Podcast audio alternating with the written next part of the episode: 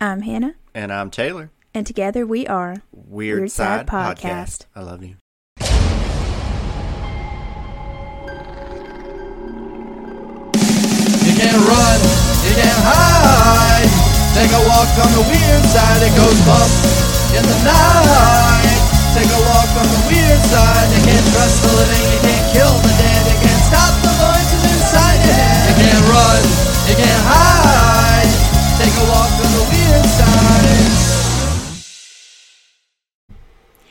Well, welcome back, weirdos. Welcome back, everybody. I'm Hannah, And I'm Taylor. and together we are Weird, Side, Podcast.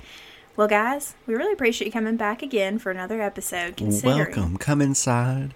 Take your shoes off. Get back and chill. Make, hey, hey, take your shoes off before you come in the house. We are not. We are not out. Whose house do you live in? I don't know. Well, we really appreciate you guys coming back again because Mm-hmm. I listened to our last episode, and as you guys know, we're we are still um, working with mechanics with recording. Um, I was pretty loud in the last episode, and I popped a lot. So today, I mean, would you rather be popping or echoing like I did? true, we were both a little off in our own ways last You know, episode. you know what I was going. What was going through my head when um, we were wa- when we were listening to it. what? The Grinch when he's echoing in the cave. I will. I asked you first. All right, fine. I'm going to whisper. In fact, I'm going to whisper because by the time my voice gets back to the wall and reverberates off the wall, I won't be able to hear it. You're an idiot. but yeah, so this time we are recording with pop filters on in hopes that it will help out a little bit. If I sound better, like Morgan Freeman reading a a uh, audiobook, I hope it sounds. I don't think anything can sound that good Ooh, except for the Smashing Pumpkins, aka my favorite band. I remember when I was five. Hey, you know what?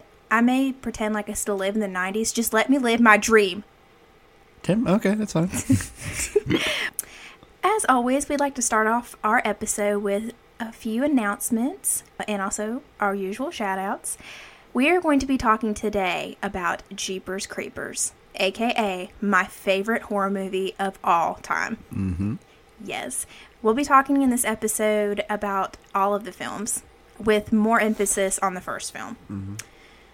So I know some of you already are like, the third and the fourth are horrible. Why is it even included? And I absolutely agree with you. I'm not a fan of the third or fourth one either. But since they are technically part of Jeepers Creepers, I'll throw them in there as well. And there's also some important things we can learn about them as well. Even though they may not have been good films, there's some interesting things about our story that, mm-hmm. you know, well, you're definitely going to be filling me in because I'm going to be straight up with you. I've never watched the third or the fourth, yes. so um, I'm going. You're just gonna have to fill me in because I'm going in blind. I got you, baby. I got you. Well, before we jump into Jeepers Creepers, though, want to go ahead and talk about something exciting in the community that I found out. Shout out. Yes. Apparently, Pembroke has a GoFundMe for their K9 unit. And apparently, this is the only K9 unit in either Pembroke or Giles County in, in general. But I thought it was so neat. They have a picture of the dog on there, and their goal is $2,500 just for the training and everything like that. But the whole goal of obviously K9 units, in case you guys don't really know, they're trained to primarily to sniff out drugs in the community. So it's it really gonna it's really gonna help battle the drug problem that's going on around. I mean, there's I think there's a drug problem everywhere in the world, but Oh, it's yeah. kind of bad over in our area with opiates and things like that. Um, so yeah, that was really exciting. So if you're feeling extra generous, I will post the link in our description. And hopefully if you are in the mood to be generous and donate, you will you can say that you helped train the Pembroke canine. Mm-hmm. Yeah. you so- contributed to a baby, Yeah. fur baby. So, um, also mentioning the other GoFundMe's that we have talked about in our previous episodes, Calvin Strong is now closed, but you can hear more about what Calvin Strong was in our first episode. But they raised $4,000 in that campaign, which was awesome. And the Friends and Family campaign is still going. We talk about that one at the beginning of episode two. And currently they are at around $4,500. So hmm. that is wonderful. I think those are some great goals. Currently, the K9 unit GoFundMe that I just talked about is, I think, right now around $1,500. So they're about $1,000 away from their goal to get the, the K9 unit trained. So give them a check out if you're feeling extra nice. Mm-hmm.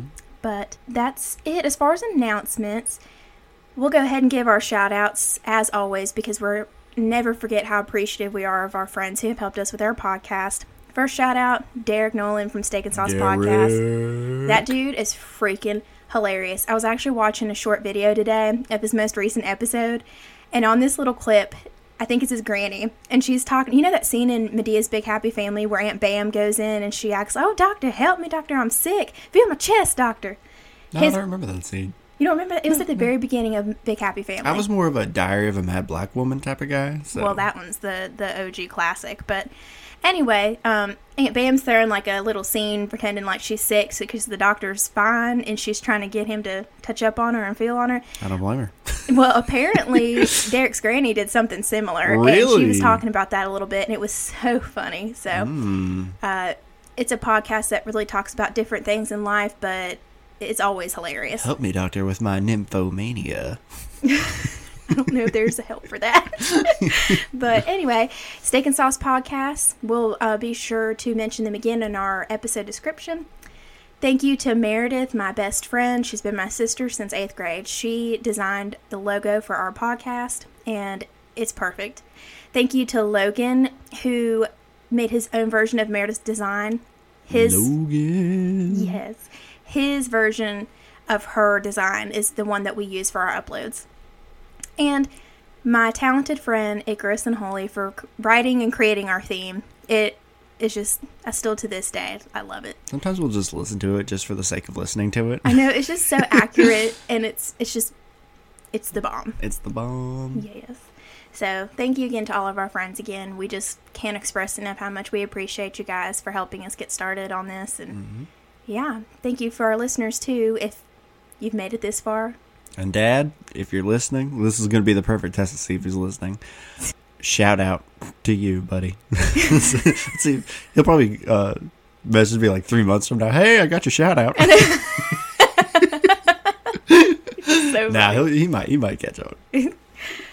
Well, without further ado, we'll go ahead and dive into today's topic Jeepers Creepers. Jeepers. Now, for those of you who don't know, Jeepers Creepers is, like I mentioned earlier, my favorite horror film. It was written in 2001, directed by Victor Salva. Let me go ahead and stop right there before I jump in any farther. Victor Salva, unfortunately, came to light of his charges. He is a convicted child molester He's a piece of shit. basically. Um, it's really difficult for me because while I love Jeepers Creepers so much, I can't stand what he did, and he's a piece, like you said, he's a piece of shit to me. I'm gonna be straight up honest. I don't believe there's any hope for child molesters. No. Once you've crossed that line once, there is like it is proven there's no hope of rehab for these people No. they're they're always going to be sick in the head. So I don't want to. Some people, um, ever since his charges came to light, I believe it was around 2017, people have not wanted to. I don't think wanted to support Jeepers Creepers franchise because they don't want to give him profit from anything or glorify him or give him any kind of attention. Has the franchise not been taken away from him though? I feel like it. No. Um, so the first three films he was involved in, the last one he Yeah. wasn't. Yeah. But I just want to put that disclaimer before we go any further. Um, we do not condone what he did, we at all. But I love hi- the, what he created, though. And You can love Jeepers Creepers and not support that motherfucker. yes, and I'm hoping that uh, other people will agree. But we live in a world today where people kind of correlate the two together. I think Jeepers Creepers is bigger than him now. Like, I mean, yeah, he might have created it, but it's just it's bigger Yeah. than him now. So, uh, with that in mind, I guess I'll continue on. Jeepers Creepers 2001, written and directed by Victor Salva. Its budget was $10 million. MGM only financed 2.7 million. The rest was by independent film companies, and this was because MGM didn't have a lot of faith in the film. But Jeepers Creepers ended up earning $15.8 million That's on it. release weekend. oh, Overall, 37.9 in North America, and grand total overall $59.2 million worldwide. Wow. That's a pretty hefty price. That's almost six times. I feel like it would have made more than that. Well, according to, um, unless anyone wants to fact check me, uh, that's uh, what I did, the numbers I did find. So that's almost six times the amount of what the budget was. That's a great turnover and profit. Yeah. Primary filming location, I hope I'm saying this right, Ocala or Ocala, O C A L A. I'm going to say Ocala, Florida. Body count in this movie, seven. And overall IMDb score, 6.2 out of 10. Now, of course, I would give it 10 out of 10, but I'm you biased. might be just a little bit biased on it, though. Yes. So, before I start talking about the plot, what goes on, aspects of the film that make it so horrifying. Spoiler alert, by the way. yeah, there will be seen it. spoiler alerts. So, if you don't want to hear about what happens in the movie without watching it first yourself, go ahead and watch it first. So, you're not Just give us a pause. We'll we'll wait for you. Yes. Um, when I was six years old, I believe. I don't know if I it was the year that I turned six, but I don't know if I turned six yet. But You're around that age. my mom, she uh, she had already. If you uh, listen to our intro podcast episode, I talked about how my first two scary movies I ever got were Child's Play and Candyman, and that was on my fifth birthday, and that's how I started to get into horror movies. And my mom one day she was like, "Han, there's this new scary movie out. Let's go. You want to go to the movies and go see it on a mommy and daughter date?" And of course, I'm like, "Yeah, mom, I want to go." I was so excited to go. The movie was Jeepers Creepers. Of course. Yeah. And so when I get into, I mean, I think it was just me and mom in the whole movie theater. Nobody went to see it. I mean, I was too young to probably remember accurately, but I felt like we were the only ones in the theater. And this also was like in the evening time, close to nighttime. And I was so terrified of this movie. And like I had think already that's- I think that's normal for like a six year old to be absolutely petrified of the creeper. I mean, Yeah, and on the big screen, no less. Yeah. But I mean, I'd already seen Child's Play, Candyman. I think I'd already seen Evil Dead at this point, and there were some other ones I'd already seen. Although I can't remember what those movies were. Yeah, but, but- I'd already been introduced to it a little bit. But there was something about this movie that just terrified me. I mean, none of those really have monsters in them. You know what I mean? Like, out of all of those movies that you just listed, I feel like the creeper might be the most threatening. Out of out of all of them, probably Well- the most terrifying. Like I've probably you've heard me say a thousand times, what really got me about Jeepers Creepers that scared me more than anything, like I've said so many times, when you hear the word monster, your mm-hmm. mind automatically comes up with this creation in your head of what you think that might be. And for me, that's that's a werewolf. Right. Like when I hear that word. Yeah, and I can understand because they're terrifying. but for me, when I always thought of the word monster, I always thought of something just not not typical. Human like, but not human. Yeah, essentially. But I didn't realize what I really thought a monster was until I saw Jeepers Creepers. Like I mm-hmm. had that idea in my head, but when I saw the creeper on screen, I was like, "Oh my god, somebody went into my head, figured out what I think a monster is and put it up on the big screen." I mean, everything about the creeper is what I thought a horrifying monster would be. Mm-hmm. As far as appearance, downright what he does, body language, the way he goes about, like everything about him, mm-hmm. literally. And I remember when we drove home that night after seeing that movie, I, I was so scared going home because I thought he was going to jump on the top of our car. and also, I I forgot to mention when we were actually in the movie theater seeing this movie, there was a scene in the movie we'll talk about in a little bit. But I remember leaning over to my mom. I was so scared that my stomach was like so torn up. And I, I mean, I know that's typical for people who get scared, but I mean, I really thought I was going to vomit. I was so terrified. And I felt fine before we went to go in, but I was so scared it got me to that point. And I remember I leaned over to my mom and I'm like, Mommy, I think I'm going to throw up. And she's like, Well, Han, if we need to go, we can go ahead and go. And I said, No, no, no, no. I, I want to stay and finish watching it. I, I want to finish it. And I toughed it out and I finished that movie. And that may have been one of the bravest things I've ever done. Now, I I know I pick on you about it being a weenie all the time, but I'll give you some points. Thank Good you. job. Thank you. Um, after I saw that movie, after I got home, there were even times later on in my childhood where I would, out of the corner of my eye, and I'm not lying when I say this, it's probably my mind playing tricks on me, but out of the corner of my eye, I felt like I could just see, like, you know how the creeper has white hair? Yeah. I would see, like, just a whoosh of white hair just go by out of the corner of my eye. A, a child's imagination is very I- strong. exactly. Like that's how much it scared me. So, anyway, going into the plot of Jeepers Creepers, we start out in this movie with a brother and sister driving home from college on a back road.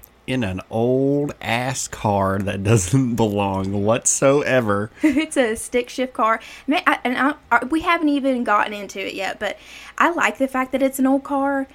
I feel like it gives it more of a um, what's the word I'm trying to think of. You know my style. I like old school stuff, retro. Maybe that's what I'm thinking. Maybe maybe this is just me and my own personal opinion, but they're college students, right? They're coming back. And this is 2001. Yeah, they're college students, right? They're coming back from college. they're from college on a break. Am I Yeah. am I right? correct. Yes, And they're driving back. Oh, it was Trisha's car, correct? it was Trisha's car. it was car. Trisha's car.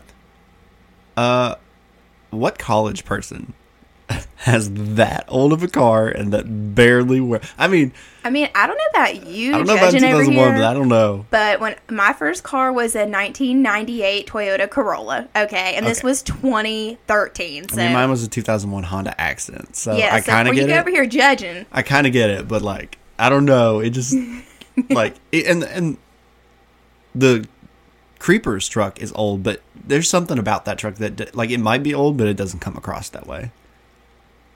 The look wise, yes. It's performance wise. performance no. is no. no.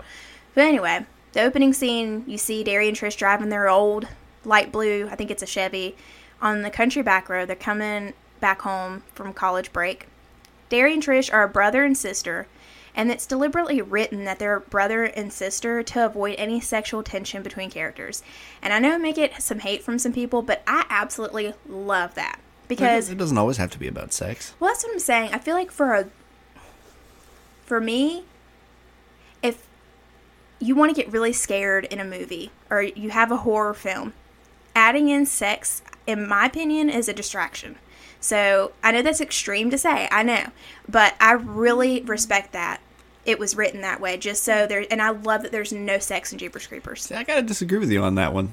Really? Well, depends on the movie. I'm gonna be honest with you. Okay. Jeepers Creepers, you're right. It does not belong, like at all. It there, it's it's not needed. But I feel like for something like Jason Voorhees, like True, part of the integral to the appeal, story. part of the appeal for those movies is coming to see some tits. I mean, I mean, coming Well, to see some teenagers fuck and I mean, get in- killed afterwards. in those 80s slasher movies i mean that was a key component because that those were always the people that the killers would go after people who were having sex and getting freaky and having fun Mm-hmm. Or like another example, Howling Mm-hmm. in 1981, where the scene where Dee Wallace's husband uh, has sex with that woman and they start transforming into a werewolf like mid sex scene.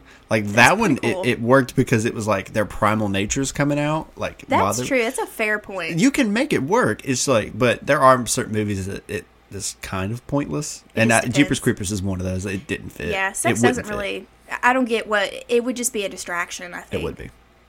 um derry is played by justin long trish is played by gina phillips Every time I see him, I, I see dodgeball. Dodge, See dodgeball. d- dive and dodge. Derry is reported to be a biology student per script description. Didn't know if you knew that or not. Did not know that. Derry's name. Oh, you're gonna love this fact, eh? Derry's name is a tribute to Stephen King's It from Derry, Maine. It also is about a creature who hibernates for years and then feeds off people's fear. Me and you have talked about that. We can talk Which about that a little bit more. My favorite monster movie. of, Yes. uh, which we will do probably, maybe next. Who knows? We haven't decided when we're going to do it, but uh, definitely want to do that one. Oh yeah, we can dip into that a little bit more uh, as we come along. But I thought you might like that. So Derry is named after Derry. Oh, it's just didn't spelled that. differently. That's crazy. That is cool. Long and Phillips were not allowed to meet Jonathan Breck Jonathan Breck is the man who plays the creeper That really until wor- that scenes wor- were filmed in order to get genuine reactions. That wor- they use that in a lot of movies, like uh, That is true. It the kids Yeah, weren't allowed to see Bill Skarsgård. Bill Skarsgård, or um, do you remember uh, the Lion, the Witch, and the Wardrobe? yeah, Remember that movie? I do. Do you remember the scene when she goes through the the wardrobe for the first time and she sees the set of like the Winterland? Yeah. They never let her see. They never let them see any of the sets. So when she really like walked through and she saw that was the first time That was a seeing it, and it really reaction. like got her general reaction. Yeah, I kind of like when they do that. It just makes it more special, I think. hmm I think Freddy Krueger did. They did that with him too. Did they? Kept him away from the teenagers. Dang. Um, no wonder they were so terrified. Yeah. Long and Phillips both stated that the screenplay was so scary that they had to put it down after 20 minutes and come back to reading it later. They were that terrified of the script. And honestly, I can't blame them. I would, oh man, I would love to get a hold of, of a copy of the screenplay. Do you know if they got both of them first and then they figured out who the creeper was going to be, or did they get the creeper first and then pick the two brother and sister? That is a great question, but I do believe that uh, Trish and Derry were cast first. They were cast first. I think, but I don't know that 100%. Ju- this was also Justin Long's first horror film, and he was only 22 years old Wow. during in this movie. Yeah, he's really young. He's younger than us. I know. Dang, it makes me feel like I was like nothing at 22. but uh, Derry, Justin Long, I'm just gonna be honest, he's so adorable. Like I'm not even gonna go so far to say like, oh, he's hot. I got the He's hots cute. for him, but he's cute. He's cute. I'm shoot. I'm a straight guy, and I think he's cute. He's adorable.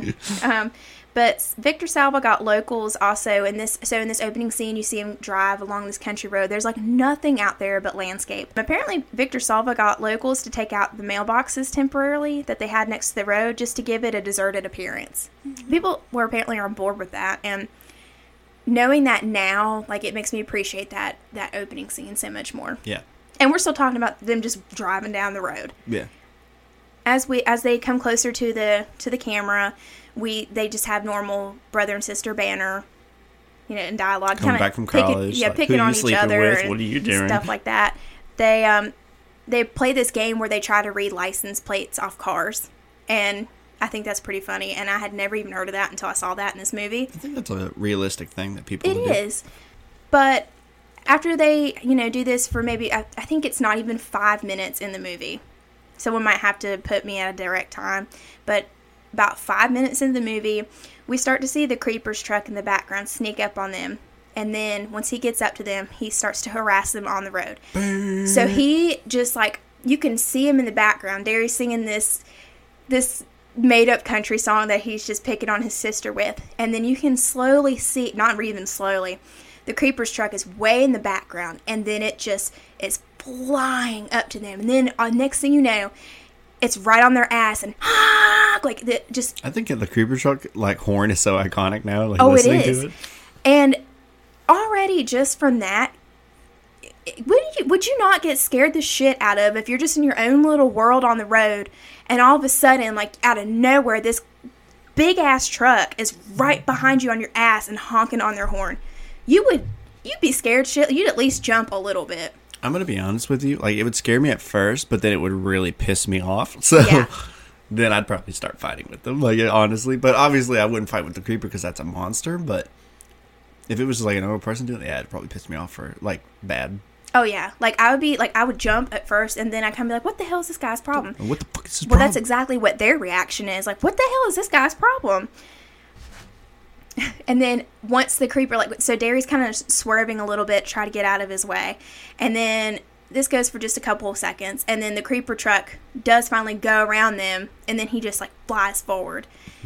And, uh, I love this scene. I don't know why. I think it's just because I think it's funny. But as soon as the creeper truck passes in front of them, and then Trish is like, "What the hell was that guy's problem?" And Justin Long's character goes, "My first guess, inbreeding."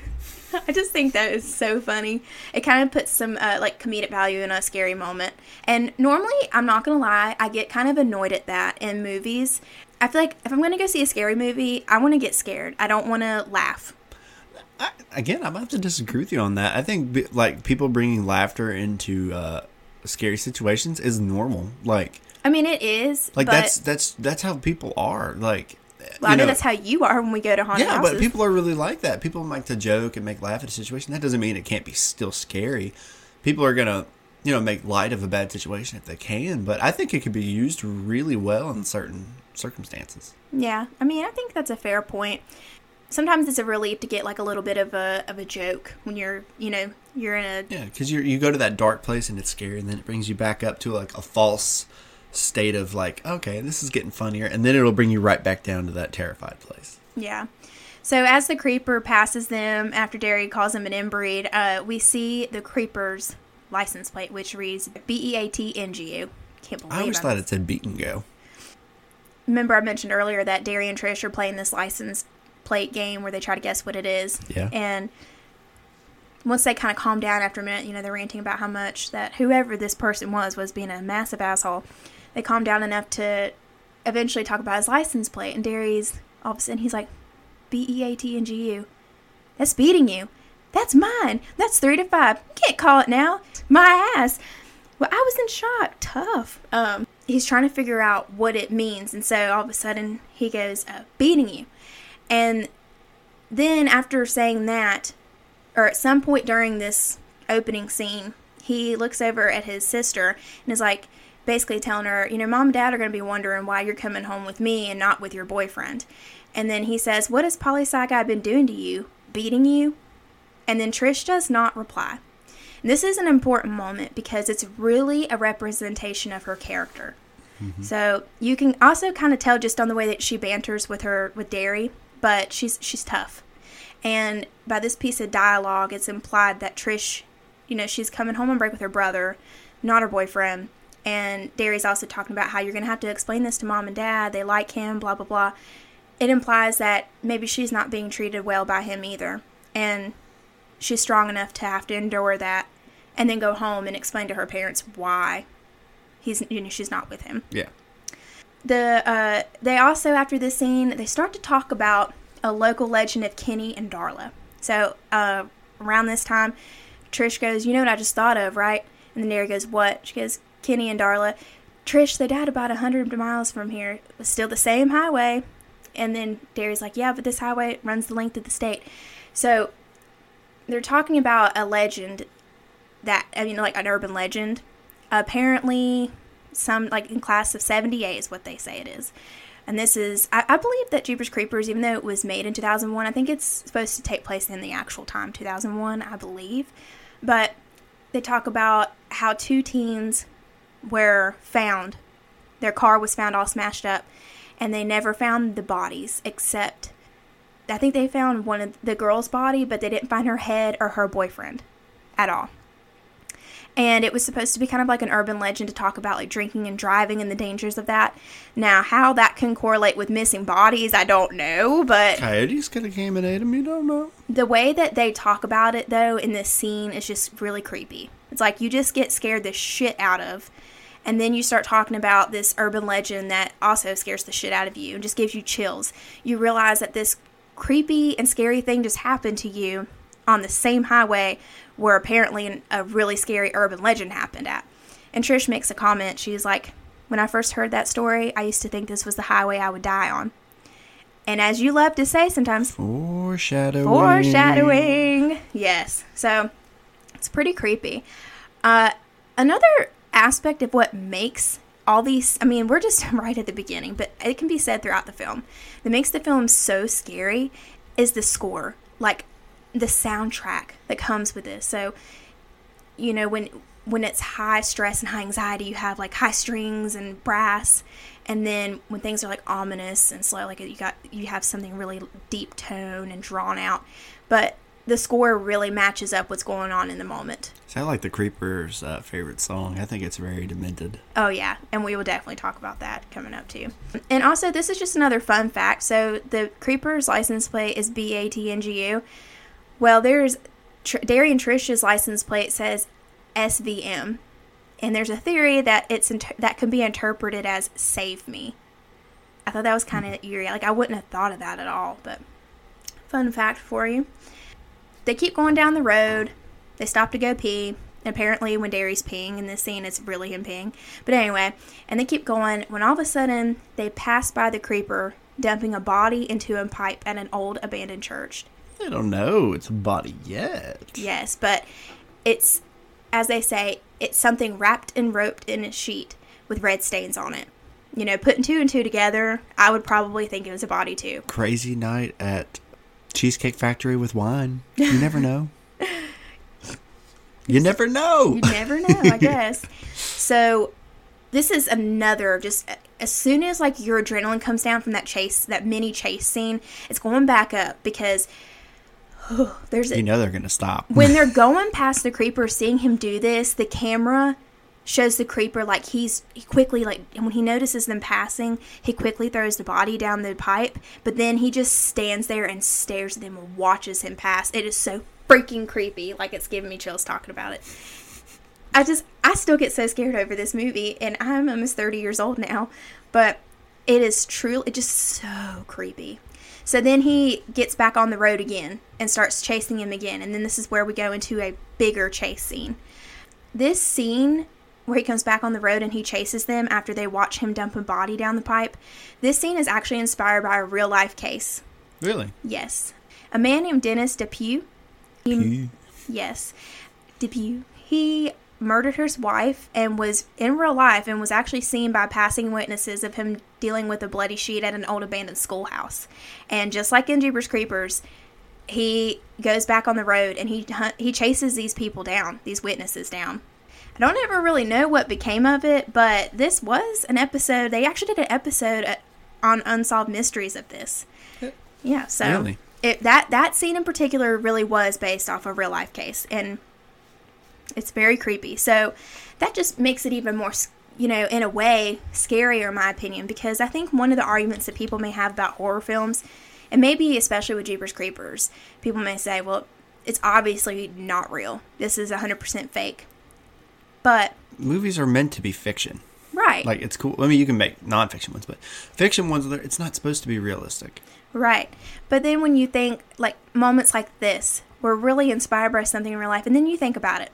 Would it really be that unheard of if you were driving down the road and all of a sudden some maniac just comes out of nowhere and starts chasing you on the road? That could really happen in real life. Yeah, it can. It really could. And it just, that's partly another reason why I get so scared over this movie is just thinking about what if this was real life? Mm-hmm. What if this really did happen? It's very scary.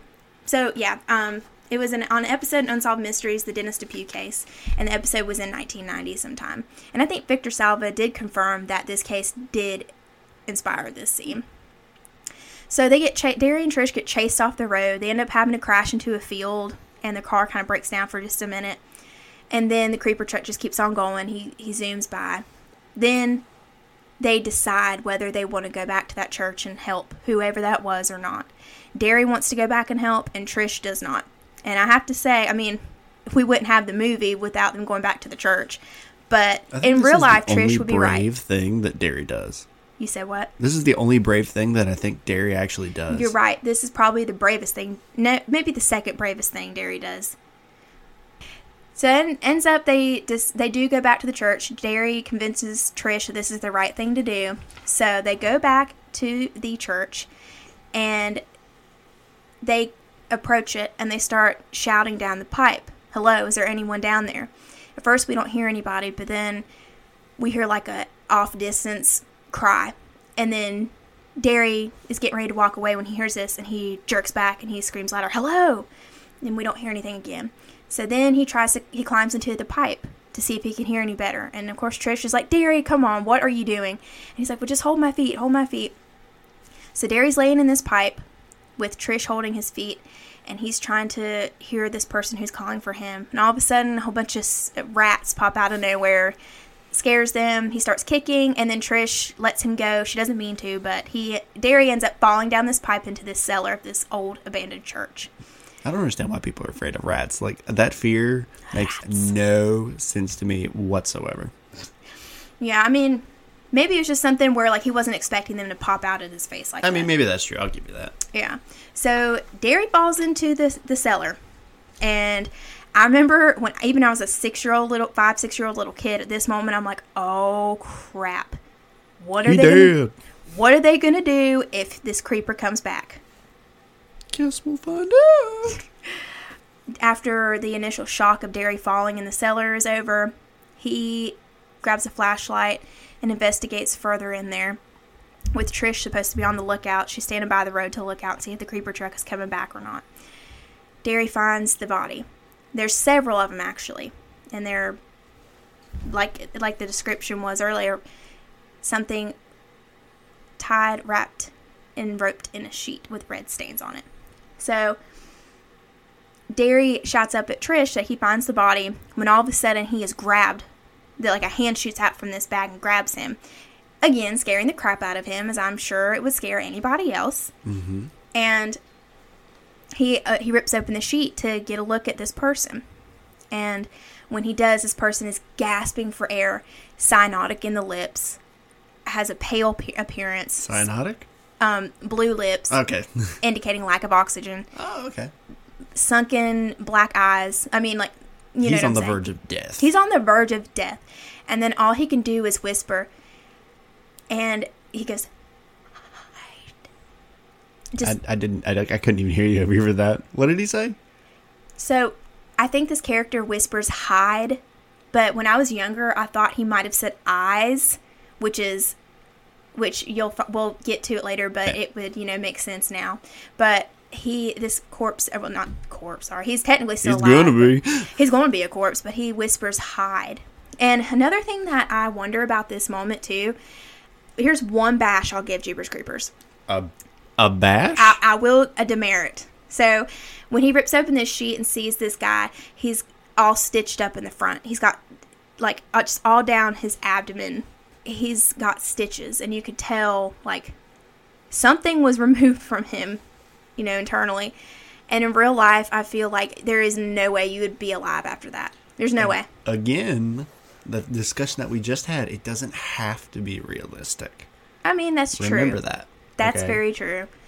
Because there's lots of scenes in this movie that make absolute, like, physically no sense. But it doesn't have to be because it's it's just we're having fun. It's a scary movie. It's it's a story. Yeah. Uh, so I guess my demerit won't count then. A Uh, pen click, one might say. A pen click. Uh, so after, I mean, shortly after he whispers hide, person dies, and he is now a corpse, even though he looked like one the whole time. And then, basically, Trish, or is like, "How are you going to get out of there?" Derry's like, we're, we're, "I'm going to have to get out of here. I think it's a cellar. I can figure out a way to get out of here." Basically. Mm-hmm. So then he goes farther into the cellar, and he ends up seeing string, weird wooden kind of creature on this wooden slab, and he s- ends up seeing hundreds of bodies on the a- wall. That I'll give this one some points. That's a nice shot. It is Because if you notice in the beginning, it the the surrounding area is dark. You can't see anything, and all Derry does is just stand up, and the room illuminates. Yeah, That's a really It's nice a really cool that, that was there the whole time and you didn't even know it, and he just like looks around and sees all those dead bodies on the wall. and then like also during this, I remember I talked about how the soundtrack is so like makes it so much creepier. During this scene, you have strings like just jumping and jerking out, and like it just I can't even mock it. It's just it's creepy. It's so horrifying. But before Derry ends up leaving this cellar and getting out of it, this is another imperative part of the plot. Remember Kenny and Darla we were talking about earlier, the Yep. urban legend people? Yep. Derry ends up finding their corpses on his way out of this cellar. And it's freaky to him because corpses that old would not still be intact Yeah. at all. I have a question. Yes. You said the only thing that they found was her head, The only her body. her body Her head was missing and the boyfriend altogether was missing. Why is her body there? I don't That makes know. no sense. Maybe that's a technical error. I don't know. Okay, I was about to error. say that doesn't make any like sense there because like if they found her body, did the creeper go get her body, or did they just kind of forget? I mean, because they did forget certain things in the movie. I'm sure we'll discuss, but I feel like that was a kind of a logical error. Hmm. Yeah, uh, I don't know, but either way, this is an important part of the plot because the look on Derry's face is pure horror. Like it just It again, imagine if you were him. Like you heard about this scary urban legend that happened like over 20 years ago and then all of a sudden you see these corpses. And the reason why he knows that it's Kenny and Darla is because her head is sewn on and they're both wearing their class rings. Mm-hmm. He knows it's them. Like that That is horrifying. I like that they made the bodies look like actual taxidermy bodies. Yeah. like they really did. Like they really looked like a taxidermy human. Yeah, they did. And that maybe that's how they stayed intact. But that was one of the other aspects of why it made it so terrifying for Derry is again, these corpses are over 20 years old. Like they would not normally still be intact at all. Well, it's not impossible for a body to be that way after that amount of time. The thing is, like for example, there was a, a leader in the uh, Soviet Union who died. Uh, his name's leaving me right now. I'm sure somebody will fact check me on that. His body is still on display. He died in the 40s. But it takes a special team a special team just to keep his body up and most of his body is gone like they've just redone him there are certain parts of his body that are still still real but is it impossible no it definitely wouldn't look that good after 20 It years It would not. Like if you watch this movie, you'll see what we're talking about. I mean, Yeah. they're clearly like it has a glossy kind of look to their bodies, but like they're pretty intact and pretty well done. the detail's nice I, their eyes are weird to me Yeah, I mean, there's like a far away shot of him, like before they get up close, where I think the Kenny looks kind of fake, but but it, I mean, still, it's creepy. It's I mean, a taxidermy animal doesn't look real, but then it also does at the same time. Yeah, so that's you kinda know, how you know these I mean? bodies It's look. close, yeah, but not identical. exactly, and that's how these bodies look in this church. Yeah. you can just see how terrified this makes Derry. Like you can, t- you know, he's scared after his encounter on the road, and then especially with getting grabbed by this corpse and talking to the, by the. I keep calling him a corpse, but he pretty much was. And then him trying to whisper something to him. Derry can't make it out, and then he dies. And then to see this, like I think this is what did it for Derry. Let me tell you something. I wouldn't even notice the bodies if I noticed there was I'd a dude that had stitched out. up stuff in front of me. Goes help or hide or whatever, Hide, eyes or something. Uh, Taylor would have already been out of there by now. But buddy, you ain't got to tell me twice. fault. He wanted to go down there. Yeah, and Derry exactly. Derry wanted to go down there and be the good Samaritan, but Listen to his sister. it really bit him in the ass. Uh, so anyway, Derry finally does make it out of the cellar after scaring the shit out of Trish. He sneaks up and slams on the window. But when he gets to that window, she knows something's wrong with him. Like he is almost catatonic. you can do that. That- That's that's a real scene. I mean, there's some t- certain times you can look at someone's face and see that The horror. there's something going on. There's something. Yeah, you like something. it. Yeah. Like they saw something. You could tell sometimes people see something, it just really, for It's lack real. of terms, fucks with their head. So that's where Derry's at at this point. So they're in the next scene. They're driving to the next town. Derry is still catatonic this whole time. He's mumbling. Uh, he's real quiet. And this is when he's finally telling Trish that he saw Kenny and Darla. He's like, "You know what they did, Trish? You know what they did to her head? He sewed it right back on." And it just, again, the score in it makes the scene more dramatic and and scary. I do have some questions about that, but we'll get to that later. Definitely remind me whenever we start talking about the what he does to bodies. Okay. Remind me. I have some questions there. Okay. While they, uh, so their gas is about out, so they stop to the next gas station. When they pull into this gas station, they see the creeper truck fly past them. And they run into the diner. Like, oh shit, we have got to call the police. Shit, he's going back, he's going back. We need to get help now. I love how nobody gives a shit that this guy's just flying down the road. Yeah, I mean, nuts. this guy's nobody flying. cares. Yeah, like there's, but there's even, you don't really see anybody else on the road anyway, except that one other RV in the beginning. Within the first three minutes He of the must have. They must have saw him. Who? The diner people? No, the RV people. Yeah, because he was behind them. Yeah, they he must turned have off, saw and that's them. how he got behind Trish and Derry. And he goes past the diner. You know, if you were sitting at a diner and some dude in a big ass truck goes past 90 miles an hour, people notice. Yeah, I mean, I'd look out the window and be like, "Damn, my guy's flying." Small penis.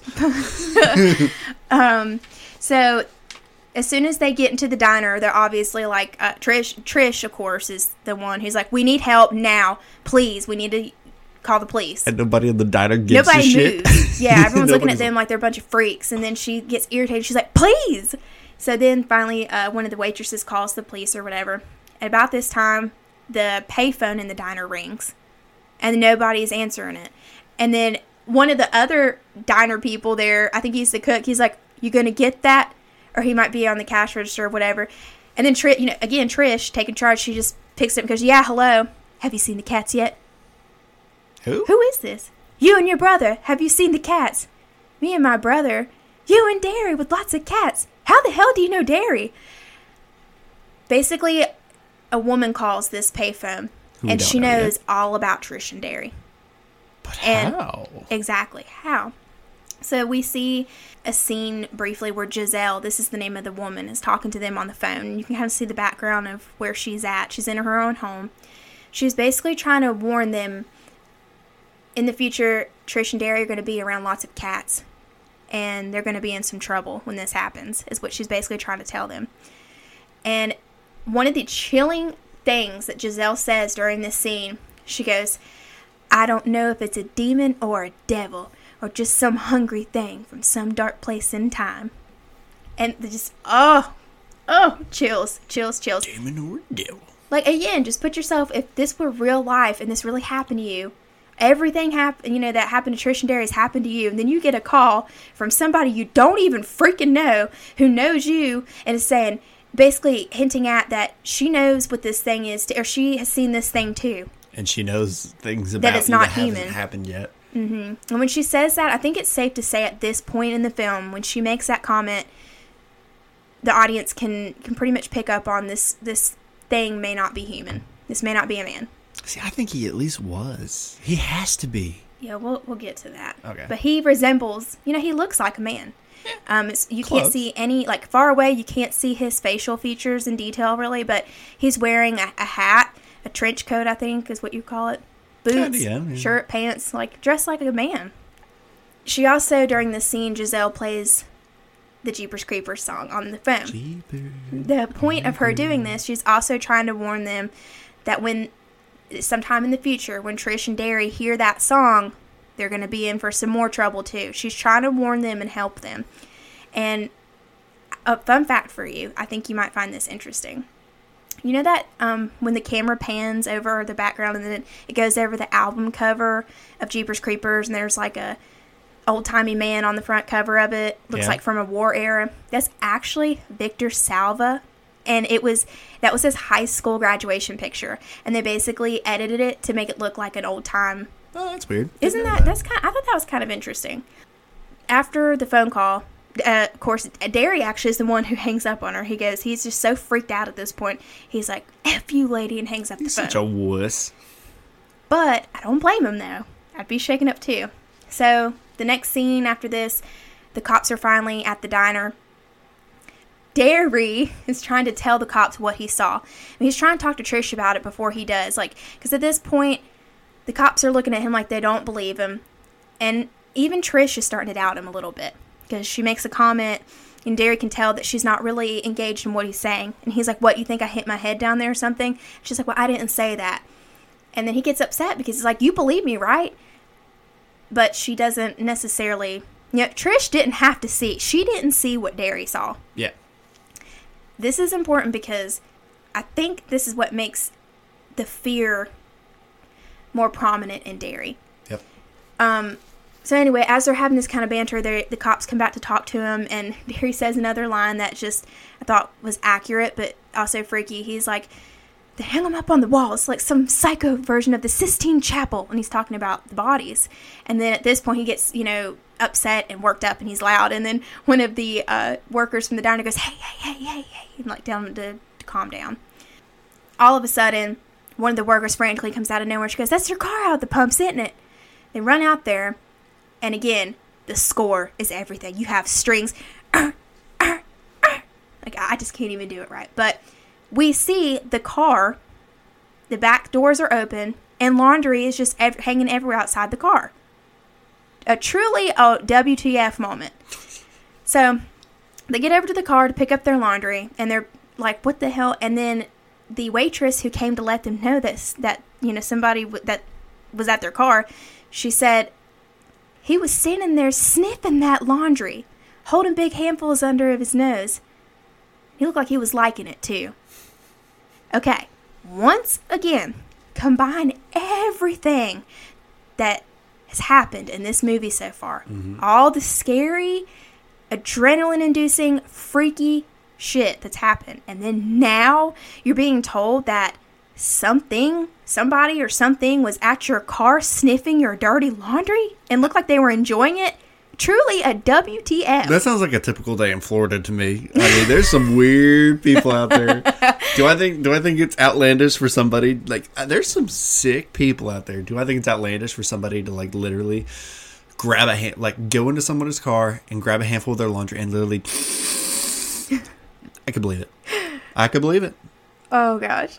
No offense to Alex and Bailey. We love you guys. They're not weird. Oh yeah. yeah. Um. So as this is another scene that if you're unless you're like really paying attention, you might miss it. But Trish is standing right beside the car as Derry and the cop are kind of like going at it a little bit What about the fuck? yeah, like what happened here.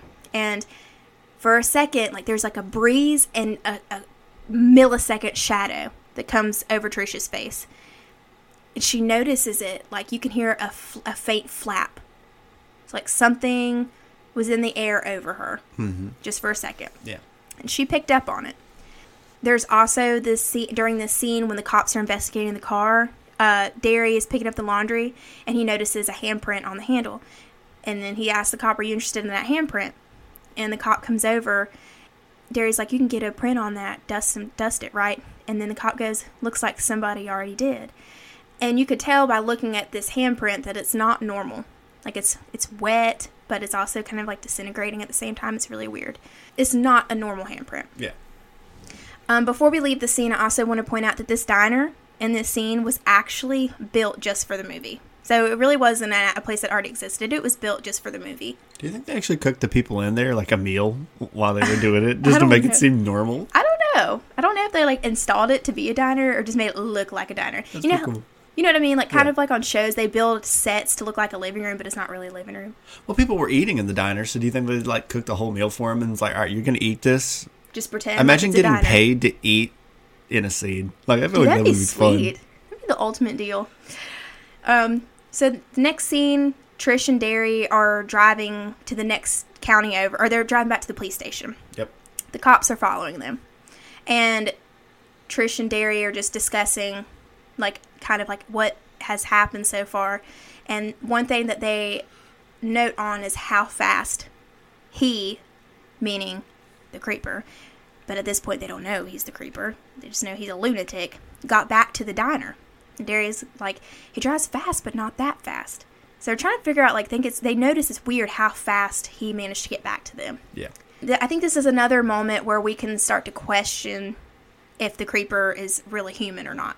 I think it's safe to say at this point most people are probably suspecting this is not a human being. Yeah. So then, you know, I guess they take a break from the conversation and Derry turns on the radio. And guess what he. Oh, wait. I'm jumping ahead a little bit, but Derry turns on the radio and guess what he hears? Cheaper, but it's not the it's not the old version. It's Right. a new upbeat version. And I found out that this uh, version of the song that's on the radio is actually from a song called Peekaboo by Siouxsie and the Banshees. Yeah, I know you've made me listen to I it. I have. But that, that group is basically like a goth rock group. Oh, okay. Uh, but in this version, when we hear it on the radio, I don't think it's actually the lead singer of Siouxsie. That I think I'm saying Sixty. I hope I'm saying that correctly. I don't think it's actually her singing it in this version though for some reason because the voice is a lot lower. I don't know if it really is her, but that's the song that is playing is Peekaboo. So simultaneously, I guess I didn't jump ahead. You go back to the you know, Derry's starting to freak out, and he's like, "This is a song," and Trish's like, "What are you talking about? What song?" Because remember, she didn't hear Jezelle talk about and warn them about when you hear this song, you run, and I mean run. Derry's the one who heard all that. Yeah. So he's starting to freak out again. And Trisha's like, What do you what the hell is going on? Then it flashes to the cop car. And then their radio comes on and it's another cop. He says preliminary came back on that handprint and then the cop's like uh, basically like, Okay, well what is it? It's dead skin. Long dead, that's why it was powder. And then he's like, Dude, what? And then all of a sudden you Boof. poof, you hear a thump. Wait, on didn't they top say that car. the the build the they Yeah. went to the church and it was on fire? Yes, I did forget to mention that. They also were saying, um, "Is that a couple of pyromaniacs you got out there with you?" And then the cops like, "Go ahead. This little church is on fire, and I mean burning out of control." So we also learned in this scene not only does the handprint dead skin not normal. This is not normal at all. But we also are hearing that the church is now on fire. It's been destroyed, or in the process of being destroyed. I realized something when we were watching this movie about that scene Mm-hmm. uh, earlier today, and I want to whenever we get to the end I gotta ask you that question too because I do have questions Okay. about that. Yes. So, okay. So then we're at the point where we hear the thump on the top of the car. Yeah. The camera pans back, and you can see a man standing on top of the cop car. Is he a man? He's not a man. I think he was. Yes. And again, we'll talk more about Creeper in himself a little bit later. But uh, next thing we know, the female cop that is accompanying the male cop is she rolled out, rolls down the window to investigate what the hell that was on top of their car, and she is pulled out of the car by the creeper, killed. Then the creeper whips out this medieval axe. Motherfucker pulls out a battle axe. yes, breaks through, you know, just busts through the car and ch- decapitates the male officer. Then throws the head and it bounces on Trish and Derry's windshield. Then all of a sudden they're like slam on their brakes, like what the hell? The cop car uh, slams on its brakes and they're at a standstill. And this is a really eerie scene because I'd like to point out once again if this was real life, all this happened, and you finally felt somewhat comforted because you finally got the cops involved and they were nearby. Then all of a sudden, out of nowhere, something gets thrown onto your car and both of you are just stopped. So Trish and Derry get out of the car. And they're both like, they know something's up. They know something's not right. You can tell they're both scared, but Trish being Trish, she gets out of the car and she goes, Hello? I said hello because nobody's answering. Then all of a sudden, we see a head turn to the side, and you can tell it's not the cop; it's the creeper. And you can also see his wisps of, right, of white hair. Um, creeper gets out of the car, and once he opens the door, Trish and Derry run back into their car and lock the door. And instead of taking off right at that moment, like I probably would have done, they stand, they sit there and they watch, and you could just the acting in it I think is so well done because at this point you know, they they do a great job of having fear written all over their faces. The creeper gets out of the car and he starts whistling his song. Can you whistle? Not the song, but I can whistle. Yeah, he's Yep. He starts whistling the Jeepers Creepers song and walking to that decapitated cop head. He picks up the head where he proceeds to eat the tongue It looks like he's French kissing. It looks like he's scene. making You out ever with the head. like, Well, he picks up this head and he eats the tongue out of the head. And Trish and Derry sit here in their car and they watch this. And also, fun fact: Did you ever notice when the creeper is doing this? In the background is a billboard, and on this billboard it says "Tastes so darn good." I thought that was so ironic, and then I found out later that that was intentionally done that way. It would have been better if they put a KFC thing back there and it said finger licking good. Yeah, I know, right? so Trish and Derry at this point, they're like, okay, we have seen enough, and they freaking gun it out of there. And now it's Trish who's driving like the creeper is, like over 100 miles an hour. So, next thing you know, you see Trish just flying down the, the interstate or the, this back road, and then all of a sudden, uh, Derry's like, "Slow down! I mean it, slow down!" And then she just, being a typical female, uh, she slammed on the brakes, and the car stopped. And when they stopped, they were next to this house. There's no lights on at this house, but they could tell somebody lives here. And Trish decides is the one who decides to stop and approach this house to use the phone to call for help. Derry is the one who's like, "How far is the next town? Let's just go to the next town." And I gotta be honest, uh, I would probably be Derry in this situation. I would not be stopping at anywhere that's not a public place. But anyway, If you're being chased by a monster or a maniac, get what you can. Don't worry about it. I just I, I feel you on one And if hand, and if the creeper hadn't been a monster and it had been a man, I think the person living at this house would have been plenty of help. I don't know. Maybe I would have, if I did choose to stop, I'd feel more comfortable like parking my car like behind the house or something. Maybe. I mean, you could do that. I don't know, like, but just my gut instinct. If I was in this scenario in real life, I would not be stopping unless it was at a public But area. remember, when you're under stress like that and you're being scared like that, you're not. You're going to be like, "Well, I'm going to react this way." No, you, you don't know that mm-hmm. until you're there That's true. and you're in that moment, and you're not going to think about those small things. That's true. So they end up stopping at this house, and this lady is uh, an old cat lady. She has like hundreds of cats, and there's a scene where Derry's like, "Ma'am, how many cats do you have?" More than a couple. Um, but when when she originally approaches Derry and Trish, she's Trish is like, "Do you have a phone? I need to call the cops." She's like, nah. and this lady's like, "Don't even think about bringing the cops out here. They try to tell me how many cats I can have. Well, I'll have as many cats as I want to have." So, and then you know, also Darry's kind of like, I think it's one of those things where he's like, "I freaking told you we shouldn't have stopped here." All of a sudden, when they're getting ready to go in the house to use the phone, the lights cut off at this house. And another weird moment about this scene, not only do the lights cut off, but the windmill, you know, everything is spinning and working just fine, all of a sudden just stands still, stops. Do you think that's because he's a supernatural presence to him? Originally, I thought that, but if I'm being honest with you, I don't know at this point. Could be. So they look over into the lady's yard, her little garden, and then in, insert this creepy score, dun dun dun, and then the creeper is standing on her scarecrow, just staring at them, like How does this motherfucker get Get- somewhere so quietly? and He's so a fast. ninja.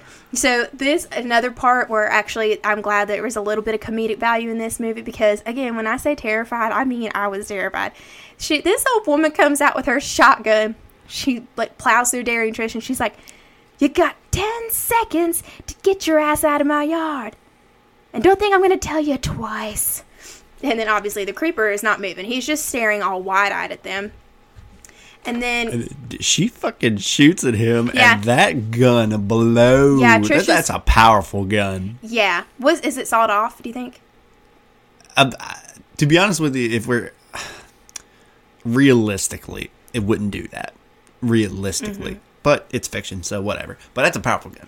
Yeah, so Trish's like, get away from him. And then, like, right at this moment is when she shoots at the creeper and he flies off the scarecrow and lands and he, like, jumps up, like, flies to her roof. Like, breaks to into the house. Yeah, leaps to her roof and then he breaks into her house. So this old woman, I wish I was as fearless as her because she's going, she goes back into this house. She no, she's literally like going, and like Darren's trying to stop her. He's like, "No, you can't go in there. He's gonna kill you. Yeah. You brought that monster into my house." what And she, says, what kicks she him says in the is, dick. what she says is, "What the hell did you bring uh. into my house?" And that's another kind of creepy moment because once again, it's implying that this is not a human being. And then yeah, she freaking hits Darry in the nuts with her butt of her Oh, shotgun. she didn't hit him in the nuts. She kicked him where he was weak. I wonder if Darry wore a cup during that scene, or Justin Long wore a cup during that. It looked like it hurt. I don't know, like, whew. Uh, so this fearless old woman's all pissed off because her cats are disturbed, and she goes into this house. She goes, "Go to fucking hell!" Going back in her house, and all of a sudden, I, I do like I do like that scene where it gets like real quiet. it's real quiet. They're standing out there like, I wonder what's going on, and then you see a flash, boom, gunshot, Yep, and then another boom, gunshot, and then it just goes silent again. right. Then the camera pans, and you see this old woman just standing there. You can see her standing in her house, and she's just standing there. It's so creepy. Yet again, I'm probably going to say this over and over and over again. The score. Creepy music is playing as she's just standing there. Very eerie, very sus- suspenseful. And all of a sudden, we see the creeper, the creeper's boots, walking behind this old woman. He walks her to the screen front door. Trish and Darry are still standing there. And he's holding the old woman. He, he basically, the creeper shot her. So she didn't shoot him, he shot her. And I wonder if the first gunshot was her shooting him, and then him taking the gun, and then the second time he shoots her. could have been, but I don't think it, I don't know because he doesn't seem to be slowed down at all. I mean, have you seen the punishment he takes in this movie, and he Right. doesn't slow down? But usually, but usually when he's injured, he at least slows down some. I didn't say she hit him. I said she shot at him. Okay, fair point. So the creeper is holding this old woman in front of her, and then all of a sudden he moves her out of in front of him, and for the first time in this movie, we clearly see his face, and it is something out of a freaking nightmare. When I saw his face for the first time, I'm like, "Oh my god, that's the monster! That's my monster!" And it was just, but not in an exciting way at the time. It was more of a terrified way. You know what I have to bring up now? What? The deleted scene. Because this Okay, is where yes. it is, and you and me disagree on this. Right. Okay, he- he- let- we'll hear your part first. Okay. So originally in this scene or, or in the movie when he reveals his face, he just smile. He does this smile like, and he just uh, it's so creepy. He just shows his razor razor sharp teeth and is smiling at Trish and Darry, and they run into their car. But there's actually a deleted scene. Which I, in my opinion, Is think is more terrifying that I think they should have left in. Now, this is just an opinion thing. So you think the creeper is more terrifying being silent or mute, doesn't talk. I think that yes, I think it makes it more scary. Mm-hmm. I think he's more terrifying when he does. And the only reason I say that is because, for example, um, well, hold on, let me tell them what they say. So that same scene plays, and you see his face, and he looks at both of them and says, "She don't smell too good, Darius." Which is Darius' You're giving name. me chills doing that. It was so Right. good So, do you think a mute killer is more terrifying? I say for him. For him, I say a killer with intelligence is more terrifying. For example, Jason is mindless. Like he has a mind, but he's mute. He doesn't talk. He doesn't think. He just kills for the sake of killing, no rhyme or reason. Not saying he's not terrifying because he is. But if you take him compared to another killer that's like I compared the creeper to to Freddy Krueger a lot. Well, we know for a fact that Freddy was once human. We know that. We don't know that about the creeper. But Freddy was once human that turned into a monster. He still has those human qualities to him of thinking like a human, talking like a human, and being like a personality. He's intelligent. He knows that this is wrong and does it anyway. He just enjoys it. Mm-hmm. Right? That's more terrifying to me. So the fact that he was smart, like the scene where he starts whistling after he cut that cop's head off, is mm-hmm. human. It's it a it, human it quality. portrays intelligence. I think it's realistic for him to talk. Even if he's not human, even if he's just a demon, demons can talk. I think it's more terrifying for him to be like doing it anyway. Like, yeah, Do You make she don't smell. Do you think he meant that? Like, she don't physically smell good, or she didn't fear him, so I- he didn't want her. She didn't smell good to him.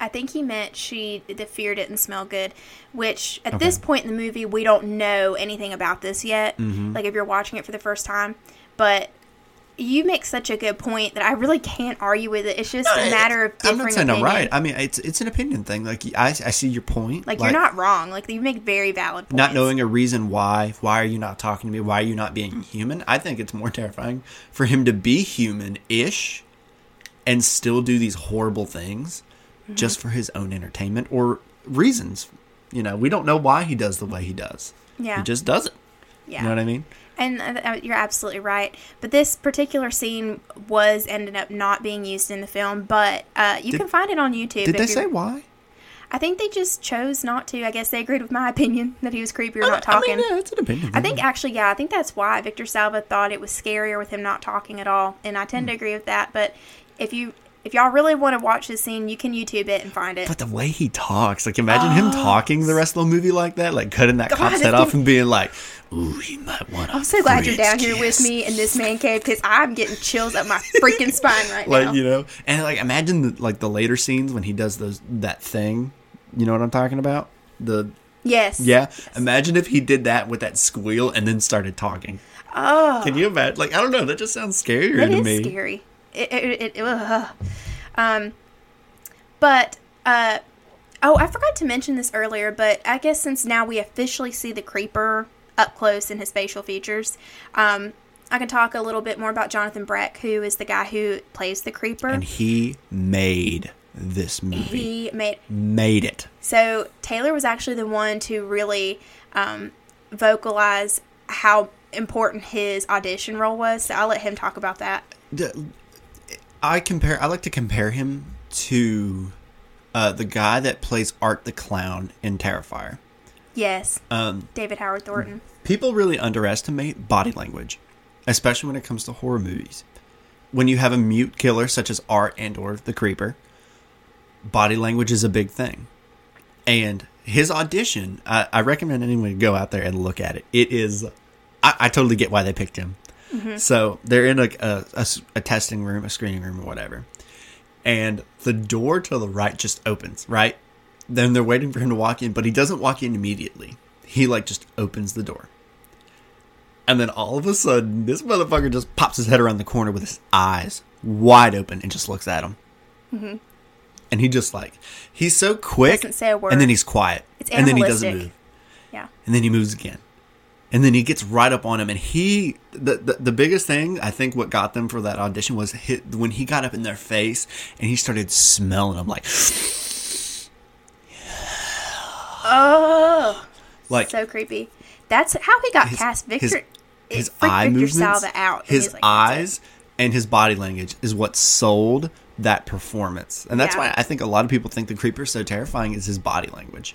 Right. Um, and actually, Jonathan Breck did research animal, different animal movements. Really, dur- Yeah, for his role, and you can you can tell. you can see it. I can, I can, I can totally Yeah, see it. and it's just it's so well done. It's so creepy. Um, back to the where we're at in the movie. So the creeper reveals himself, and Trish and Darry run back to their car, and the creeper follows. And this is kind of funny because they're like running to their car, and of course their gears sticking and stuff. But he's just like walking. See, I told know you, Jason funny, Michael, funny scenes can work in this. I'm telling you. like you know how Jason and Michael like people run their ass off and all they do is just walk with that heavy stance and they're like right there.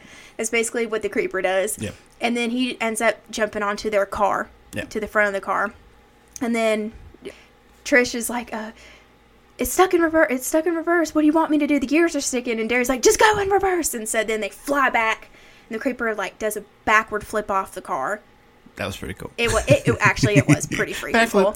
Yeah, and then they like zoom past, and you just hear "Arr!" you can hear their brakes squeal, and they just stare at the creeper, but he stares back. and it is so But, but he's pacing this time. Because remember earlier when he would sit still? just stood there. This time he's not doing that. He's actually like, but his head is always forward. Right, his But his turned. body is always he's pacing. He's just kind of like, It's like so. you know what he's telling me? and His body language is saying, "Where you gonna go now? You know I can catch you. That's a great point. Where you going?"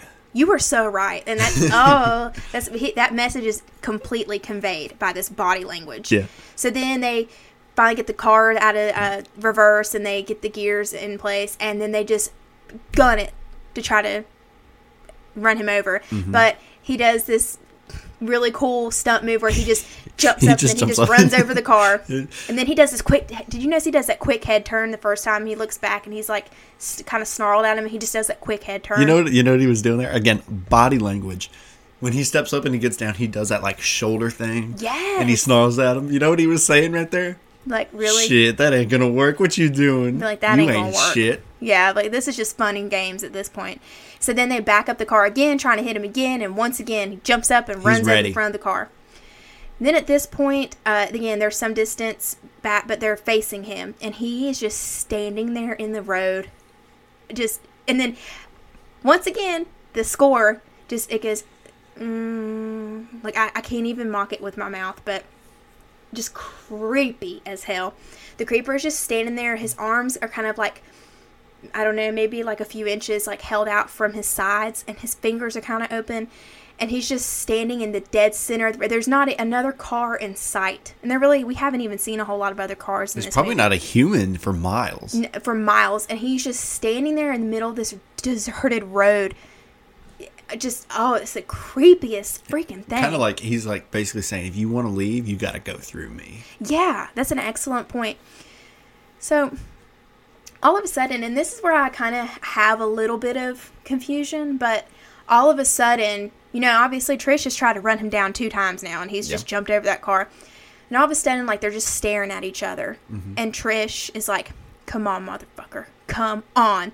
And then she guns it again, but this time the creeper runs into the car. No, no, no. If you noticed when that scene, I know what happened. So notice there was a lot of distance between them those first two times. So mm-hmm. he had plenty of time to be like, all right, here they come, and to react. If you noticed, she intentionally stalled the car like she did earlier. Remember when it was stuck in reverse? Mm-hmm. She intentionally did it again. So he's like, okay, so they're not going anywhere. So he started walking towards them. Yeah, he did, you're right. And she then she says, "Come on, motherfucker, come on." Mm-hmm. And he gets real close, and then she knows to put it back in drive, and then she guns it, giving him no time to react, I mean, and then hits him. That's a good point, but I don't know why. Um, to me, it looked like he he intentionally like just ran into I, the I car. don't think he would intentionally get hurt like that. I mean, I wouldn't think so. he never so did either. that in any of the other movies, like intentionally, like, all right, hit me. But at the same time, too, at this scene where he's like running across the car, I kind of got the vibe a little bit like we were saying earlier. It's kind of like, well, this is just fun and games at this point. But he did have time to react to those because they were so Yeah. far away. This time he had walked really close to the car, and True. then she gunned it, giving him nothing. He couldn't. He couldn't do what he did. Right. Well, either way, he gets hit. Oh yeah. And you can Oh, he doesn't him- get hit. He gets he gets hit. fucked. yeah, and you can hear him squeal. Yeah. It sounds really. It's just. It, it's. I can't even compare what it sounds. if you like. notice when he, he squeals, that obviously means he feels pain. Right. He Right. feel. He feels it. But his skin is dead. Doesn't that? Would that mean that his So his weird. nerves are dead? It sounds kind of like a high pitched cry, like Yeah. a, kind of like that. You know, but that, wouldn't that mean his nerves are dead? Oh yeah, he definitely felt it. But when Are he we- gets hit, I feel like in real life, if you hit somebody, that it would kind of like it would throw them in the air a little bit, but it would probably push them forward. it Depends how you that. hit them. It depends how you hit them because if you've ever watched videos of like professional drive like uh race car drivers that are driving on like these like narrow roads and a deer jumps out in front of them and they hit it and they launch that deer straight up.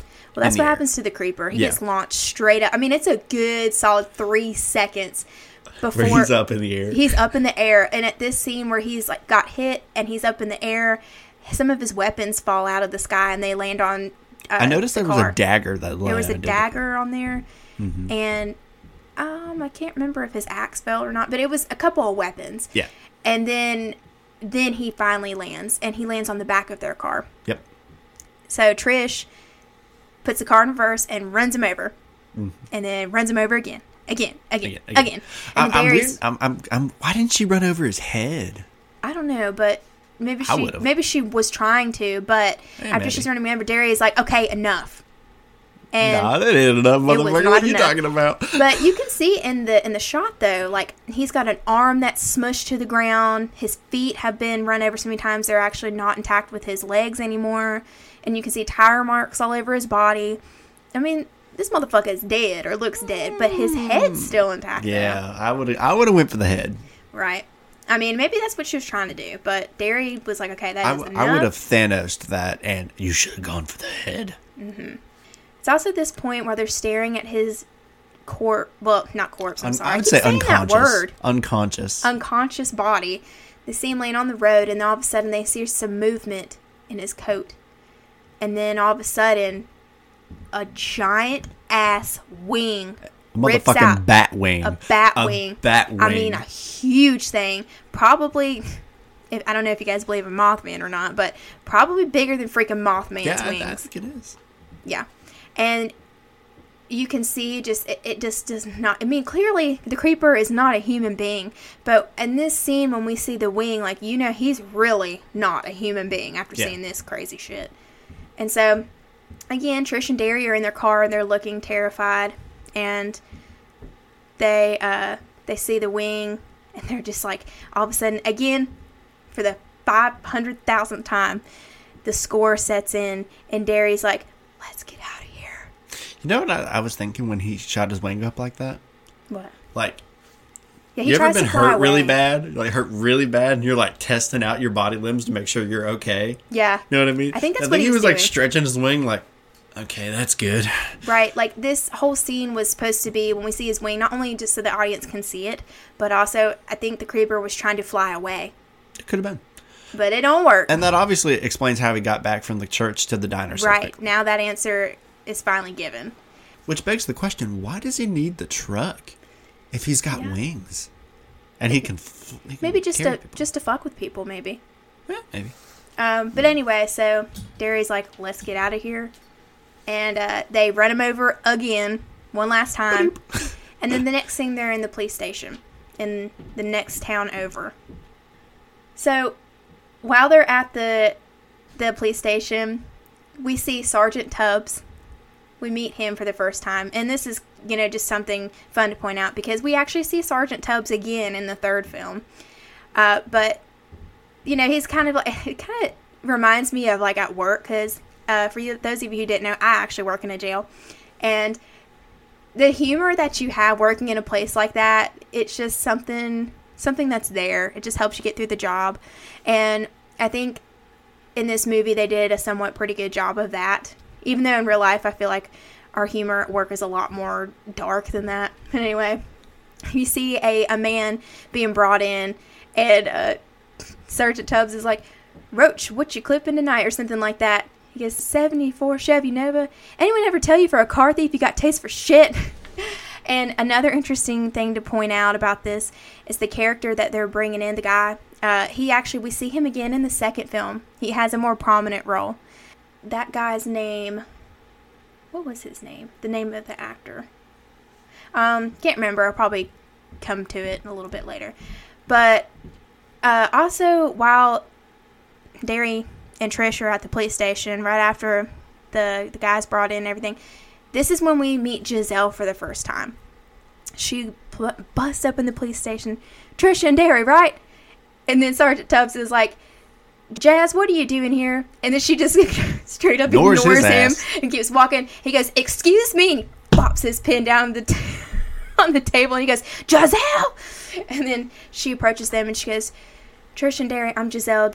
This is the scene where Jezelle finally has the chance to essentially tell Trish and, and Darry that she is a psychic and that she has seen visions with them and the creeper. And she expresses being unclear of why she has to have these visions. They're terrifying to her, but not in the same kind of way that I think Trish and Darry are. It's a different kind of fear, I think. But she's trying to help them, and she's also explaining to them that every 23 years, every 23rd spring, for 23 days, it gets to eat, is what she tells them. And Dare and Trish is like brushing it off. She's like, "This woman is a whack job. Uh, Darry, do not listen to her." But Darry is kind of he is He's putting the pieces together he's in his putting the pieces together and he's like what do you mean it eats and then she says certain things from certain people whatever it eats becomes a part of it and at this point like you said Darry's connecting the pieces and understanding that the creeper is nobody we don't know what the creeper is but it's not human and it's a thing that exists and it eats people. Whatever body part it needs from somebody to survive, he eats from people. But Jezelle also explains that it's not just the matter of going up to a random person and killing them, taking whatever body part they need. He has to scare you. And he determines who he wants to steal a body part from by smelling their fear. So, this back to your question about why does he even have a truck? I think maybe it just could be one of those things he uses that to scare people. Mm-hmm. And When you said smelling fear, immediately I can't help but compare him to Pennywise. Pennywise. Like the 23 years, and then Pennywise is 27. 27. Yeah. And then they both Are- feed on fear Feed on and fear. flesh. So they're both very similar. very similar. They just look different, but yeah. they're very similar. And it was cool to learn that fact earlier about Darry's character because When he when he starts putting the pieces together, is he putting the pieces together that the the license plate actually means be eating you? Is that what it means? maybe I can't remember. Isn't that what the license plate means? Be eating you? Oh, that's what it really does mean. But as far as Darry trying to understand, if Do you think he what it- understands it then? Um, I don't know, but I, I think he might. If not at this moment, it's it's got to be like right after this scene. But yeah, I think it's around here that he really is starting to connect the dots. How did the creeper get that license plate? I, don't know. That's another funny point. I have no idea. Out of his 23 days, is he really going to go to someplace and get like a specific light? The, the DMV, you got to wait there a long time. He doesn't have time. I know. So how did maybe he just made it himself? He must have. He had to have. But anyway, then Jezelle starts to. Um, police officer Sergeant Tubbs can see that Trish is starting to get really irritated, and so he goes over to get Jezelle, and he's starting to drag her away. And he's like, Jezelle, I swear I'll lock you up, Jezelle. I'll lock you up. And then she's like getting like frantic at, because that's just being pulled away because she's trying to help them. And she starts singing that song again. Creepers, Creepers. creepers. She's like, I hear that. I heard that song playing in the dark somewhere, while one of y'all was screaming the last scream that you'll ever scream. And then all of a sudden the lights go off. Yeah. And let me just back up and say that while Jezelle is talking to Darry and Trish, you can there's another scene like you can hear her still talking to them, but the camera shows the truck, the Pull up. creeper's truck pull up to the police station. And you're thinking, how the hell is this thing still alive? Like they ran it down and killed it. But he hops out of the car, and you could tell he's like He's fucked up. he is. It's so funny the way the he walks. leg. He's like limping leg. side to side walking, but he's he's going as fast as he can. So you know that he's at the police station. Jezelle's t- trying to explain to them what she saw, and then the lights go off. So Sergeant Tubbs then is like, "Okay, well, I gotta, we'll put you in a holding area." And Jezelle's like, "No, he finds you in here hiding in a room. I gotta get you out of here." So as the police are trying to respond to um, the power outage, there's also a scene where we see an officer doing a, a count. I think it's down, maybe. I don't know. In the movie, they have it kind of designed. I think the inmates are housed down. Anyway, the uh, next scene is just oh god, it's terrifying. But the officer's doing his rounds again. This is more of like the police humor. He's doing he's shining the lights on the inmates, and he goes, "Hey there, lower bunk, let me see some skin. Show me some skin." And then you see one inmate just flip him off. He's like, "That is special. I love you too." But as he's going down the line counting the inmates, he starts to see that the inmates are like li- Petri- just petrified. Petrified. They're just like breathing really heavy and staring at him, not making a word. And then he's kind of like, "What the heck?" Then he goes to look, and then that's when he sees the bars of the next cell just ripped wide open. And this officer walks, approaches the creeper in the middle of eating another inmate. There's actually a goof in this scene where uh, you can see the zipper on the costume next to the creeper's, I think it's his left wing. So it's mm-hmm. only for a second. You have to really be looking. But that is a technical goof. You can see the zipper from the costume. But anyway. It's creepy to me is when he's eating him. Like he's not just eating him; he's like viciously like He like ripping him apart. Yeah, that's another thing that's so eerie about this scene. The sound effects that the creeper makes when he's eating this inmate. Like it, it's a crunchy kind of wet gulping. The way he's like moving the, the inmate around while he's like trying to rip something out. Oh It's so yeah, he weird. was yeah trying to like you know how if you eat a really tough piece of meat like you might have to jerk your head a little bit. The creeper is doing that violently because you can see the inmate's body just shaking, like Yeah, like he's I having. mean, he's dead, but like they, he's ripping him. Yeah, like ripping him to shreds. And then again, just the way that he is so loud when it's like a crunching kind of like I cannot stand it when people smack when they eat. I think that is so obnoxious and I know most of the time people cannot help like they just don't know that they do it. But that is kind of what when he's eating, that's kind of what it sounds like. So it's very creepy. So anyway, the officer Taylor makes a good point. The officer is like right up on the creeper, like right there, and he shoots at the creeper and somehow Misses. misses. Like he's like two feet away, dude. Come on, you can't miss. Yeah. so then obviously the creeper is like jerks, It does that head jerk again, and then you can just see like the drool and the blood coming off him. And then he does this slow stand where his claws are showing, and it's just so creepy. Um, and this is also, I think, the first scene where we see the creeper without any kind of clothes on. Yeah, he's naked. So he stands up, and the, off- the officer screams, and then in the next scene, you see Sergeant Tubbs again trying to get a hold of Trish and Darry, and then we hear on the police radio up top, I got eleven ninety nine, which by the way I don't think is a real code, but. You can hear the officer say on the radio, "The son of a bitch Ramirez, he's hurt bad. Son of a bitch tried to take a bite out of him." And Sergeant, Sergeant Tubbs is like, "Do what?"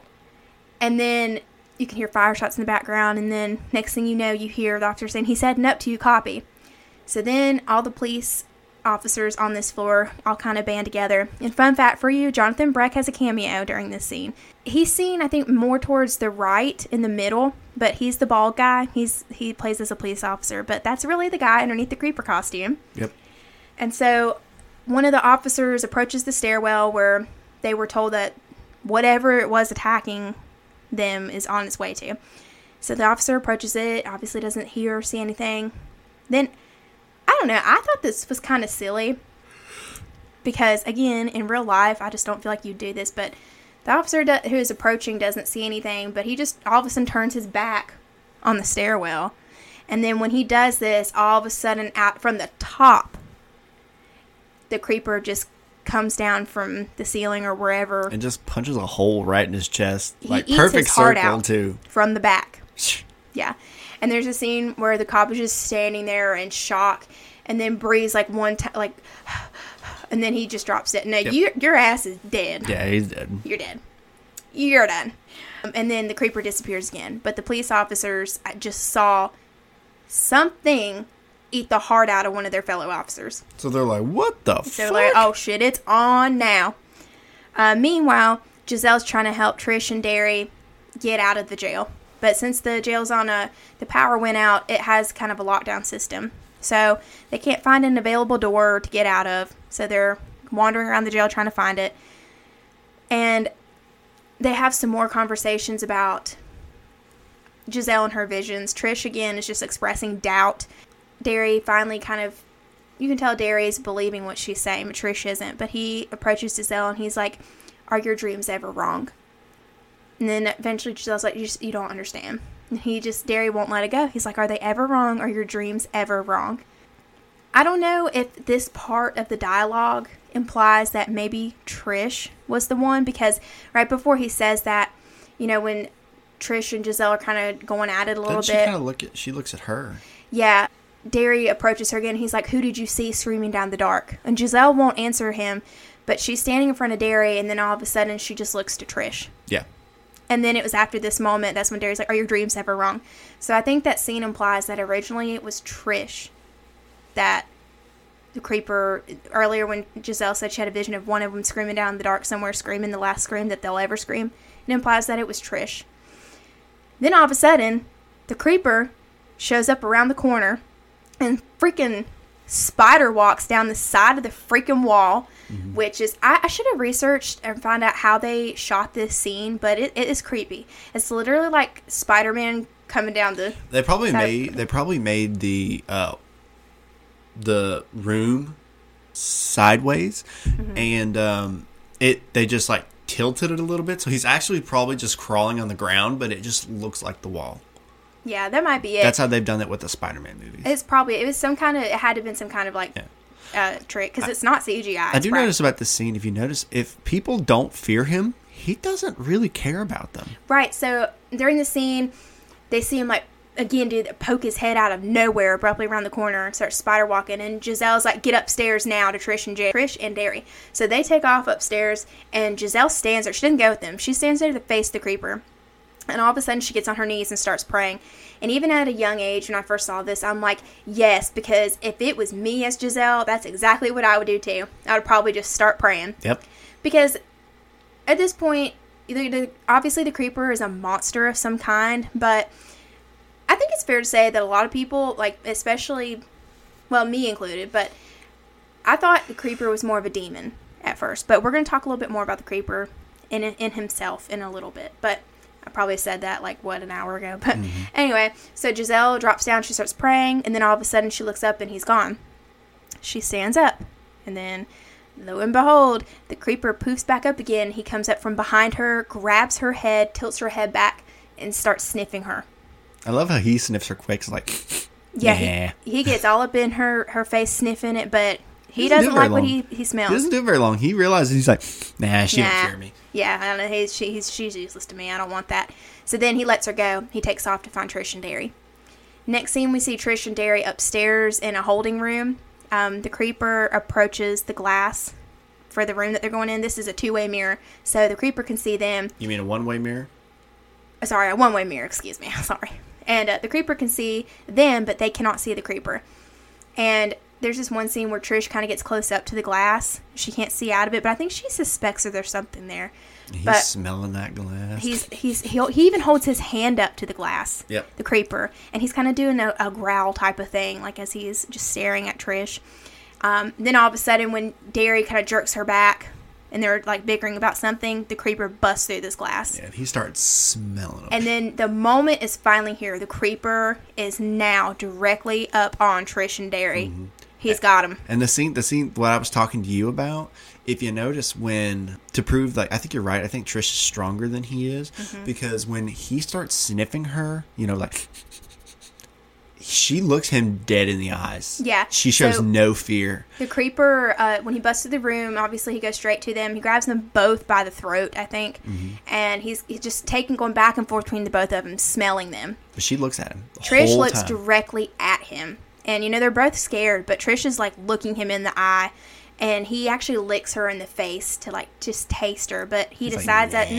no, Trish isn't who he wants. But when he sniffed Darry, Darry had his eyes closed and was like flinching and wouldn't look at him. Yeah. And realized, yep, it's Darry. Yeah, so Darry's he- the one I want. he flings Trish across the room, and then he gets all up on Darry. He's picked the person out that he wants, and yeah, you're right. Darry does not look at him. Darry is shutting his eyes, and he's just. You know, that's an understandable reaction. I'll probably be that way too. But there's actually, did you notice when like uh, is closing his eyes, the creeper when he's sniffing him, he keeps closing in on his eyes. Do you notice that? Mm-hmm. Like his teeth at one point are like um right up on his eyes. You got pretty eyes, boy. And then it, at, it's at this moment that the cops have got their full SWAT cabal. Or Oh, they got ARs. They are ready they to go. are ready to go. They got the See, earlier they had pistols. Yeah. Oh, now they're ready Now they go. got the headgear, the body gear. Like they're going after this thing. So the uh, cops and all their gear shoot out another window, and they come into the room. The creeper grabs Darry by the neck and kind of holds him like, um, like a chokehold in the by the neck. You know what I'm talking about? Yeah. Like Yeah. Yeah, you had you're standing behind the person and you've got him held by the neck with your arm. Yeah. And the creeper just stands there and you can see the lights shine on the creeper. So now we can we saw the creeper earlier pretty good, but now we've got lights shining on the creeper too. So all the details can be lit up even more. And I think one of the first things that it's fair to say you can notice about the creeper is how blue his eyes are. His eyes are so blue that I'm actually part of a um, Jeepers Creepers fan club page on Facebook, of course. And um, one person even made a post on the group one time talking about how the creeper was blind and all this stuff. I mean, he was you just talking about how creepy the creeper was, but he kind of got um, I don't know if attacked is the right word, but everyone was like, no, he's not blind. He's not blind. His eyes are just really blue. And that person was like, oh, I didn't realize that. But that's how blue the creeper's eyes are. And you can just see in more detail. Are his are his eyes blue? Because remember, what he takes Right. from people's body parts aren't they're not his. And he, Right. he you know, he uses them for what he needs. You can make the argument that those aren't his eyes. Those are um the last person's eyes that he took. Because Right. we learned But they're we'll- Which blue. we'll get to The which we'll get to in a minute a minute, but We've those probably said that I don't know how many times. But the point is, at this point in time, the creeper's eyes are very blue. You can also just see more in detail, like how mo- how much of a monster this thing is. Uh, and then there's even a part where the officer, Sergeant Tubbs, is like, "What in the holy name of God?" And you know, I just like to point out too that all the events that have happened in this movie are just if this happened in real life, like you would be like, you can't. Are you making this shit up? Like, are you freaking kidding me right now? What is it going to be next? This is like I think the ultimate fu. Um, if you were in a police station, I don't know about you, but if I had the events that happened in this movie happen to me and I finally got to a police station, I would feel safe.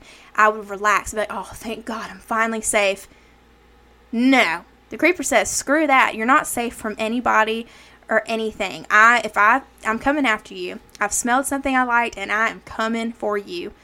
The creeper is being put on spotlight and it's at this scene too where he I think he gets maybe agitated. I don't know if he's getting does it out of agitation or because he's just trying to scare people. But the creeper next thing we know, we saw the wings burst out of him earlier. Now we see he's got like some sort of wing thing on his head. yeah, like you can just see the the spikes come out of it. We did we did miss one thing. He's got another mm, part to his nose. That's in the second movie. Oh, it's not. Oh, it is. You can see it in the first movie though. You you See can see it right right there. I don't remember seeing it in the Yeah, it's there. one. I promise. Hmm. Yeah. Well, I think well, what Taylor's talking about the creeper, it really makes sure you know it in the second film. But he has an extra part on his nose that helps him smell the fear in people. Mm-hmm. But I promise it's there because we just watched it and I saw it. Yeah. The creeper growls like right before he lets these wings on his beside around his face like, it come was like out. a squeal. It was like and squealing like. after yeah after the oh that was that was accurate like as soon as the wings on his head are out it's uh you know what it reminds me of like a peacock you know how the peacock like you know they look normal and then when they let their ginormous feathers out like it's supposed to be a deterrent Mm. See, I was I was I was thinking like a boss fight in a video game, like you've seen my other forms. This is my final, most powerful form, bitch. You are looking at me at my Yeah, most like the powerful. ultimate. And he squeals like, "All right, this is me. Yeah. this is who I am." It was the ultimate, and the Taylor kind of did a pretty good job, better than what I could do of his squeal. It sounds like a pig squealing at first, and then it turns into like this weird guttural like. It's So weird. I found out that the growls are a combination of Jonathan Breck doing a low and rough growl, adding an odd inhaling kind of sound, and a hyena to give the That's growl what that that was. a hyena to give it that squeak quality. So it's a combination of all three. But I was thinking pig. Didn't know that was a hyena. well, either way, even if you haven't seen this movie and haven't heard the the growl or shriek or cry that he does, you can probably just imagine from this description. It just sounds odd, definitely odd, but it's very creepy, very scary. Um, Trish tells the creeper to let Darry go. 'Cause she knows, like he picked her. Yeah, I mean, she- he, he, he picked Darry. Yeah, like it's obvious that the creeper wants Darry. And Trish being typical fearless Trish, I mean Tish, she wait, Trish. Trish, sorry Tish. guys. Y'all, I'm Tisk, sorry. tisk. So, so she doesn't like go directly up to the creeper, but she gets close to him and she was like, let him go. And the creeper is just staring her down. Like I think it reminds me of hate in his eyes. See, I was thinking. Remember that conversation we had about intelligence? Menacing. Intelligence. Yeah. When he's Yeah, when she's sitting there and she's like, "Let him go." I think he's really sitting there He thinking about it. Like he's like, saying. "I could, but do I want to?" He's Mm-hmm. Yeah, like he's really like sitting and thinking about it, and he's like, Like his eyes "Do I want you?" his eyes are wide, but he's glaring at her Yeah. with wide eyes, basically. Which what- he understands her. Which means He again, he's intelligent. He understands like people, human speech. yeah. So Yeah. again, I, I think he's human, or So- was was. So Trish is telling him to let Darry go. The creeper is just not buying it. He's staring at her with these razor sharp teeth exposed and the wings on the side of his head. And he just like piercing eyes. And then right when she thinks that he might actually listen to her and let him go, all of a sudden he just like swings one way and then just flies out of the window with Darry. Psych. Yeah, busts out the window with Darry and and flies off into the sky. Now Trish calls after him and I thought this I don't know if this is just a goof or what, but the amount of time it took her to get from the what second minimum story in that jail to outside it was like a millisecond. realistic. And my only complaint about the movie, like true, true complaint, is that one scene when she's running after him, Darry, Yeah. And she looks up. Uh, those CGI effects are pretty dated. They could- They're, yeah. they're pretty dated. yeah, I mean, but, But still CGI's come a long bad. way. Uh, It's not the worst I've seen. Obviously, you ever seen Langoliers? That's the worst. I've not But- been brave enough to see it. It's it's definitely dated. But yeah, she runs outside and then she's watching the creeper take Darry off into the sky. and She's just screaming after him, running after him. And just imagine if that happened to you. Imagine me getting carried off by that thing, and you're just running after me, and they're just uh, there's a point where you just have to realize like, I can't catch this thing. Don't even say that. I'm just saying it's it's the truth. I know, just shook. So uh, the next morning, we see Trish is now she's now the one who's catatonic. Yeah. and she's sitting at the police station waiting on her parents to come pick her up and she just you can tell she's just reflecting on everything that happened she's just lost her brother how would you even explain that to your family and friends Our brother was taken by a, a demon bat, and I don't know where he went. like oh just awful so Jezelle actually approaches her too she comes back and then Jezelle i think she's just kind of trying to express her her apologies for what happened like in her own way. Mm-hmm. And then trish a- tries to confront her. She's trying to get her to admit like who did you see screaming in the dark? And trish i mean sorry Jezelle still won't answer her. So trish gets annoyed and she just gets up and walks out. And as she's walking outside she sees a crow in the sky. And I've even forgot to mention this back when they came to the church. So There's a lot of crows there, wasn't there? yeah, sorry. To, I know we're in like in a timeline, we're on a groove, but just pause for a second. Back in the beginning of the movie, when Darry and Trish go to the old abandoned church, there are crows everywhere. It, it, it's as the crows are like a symbol. They're associated with the creeper somehow. But Do you think they know that the creeper has like food? Maybe that's why they're there. I don't know. Scraps from like the people, perhaps. Perhaps. That's one thing that really never I, I never really understood or could find an answer to is why the crows are integrated with the creeper somehow. But anyway, uh, the association is there. So fast forward to the scene at towards the end of the movie that I'm talking about. Trish walks out of the police station. She looks up in the sky and sees a crow, and she watches the crow. The camera chases the crow, and then we see the crow land all of a sudden at this old abandoned warehouse of some kind. And then once again, it's not just this crow that there's a whole swarm of them. So this implies that the creeper's got a new lair, and this is where it's at.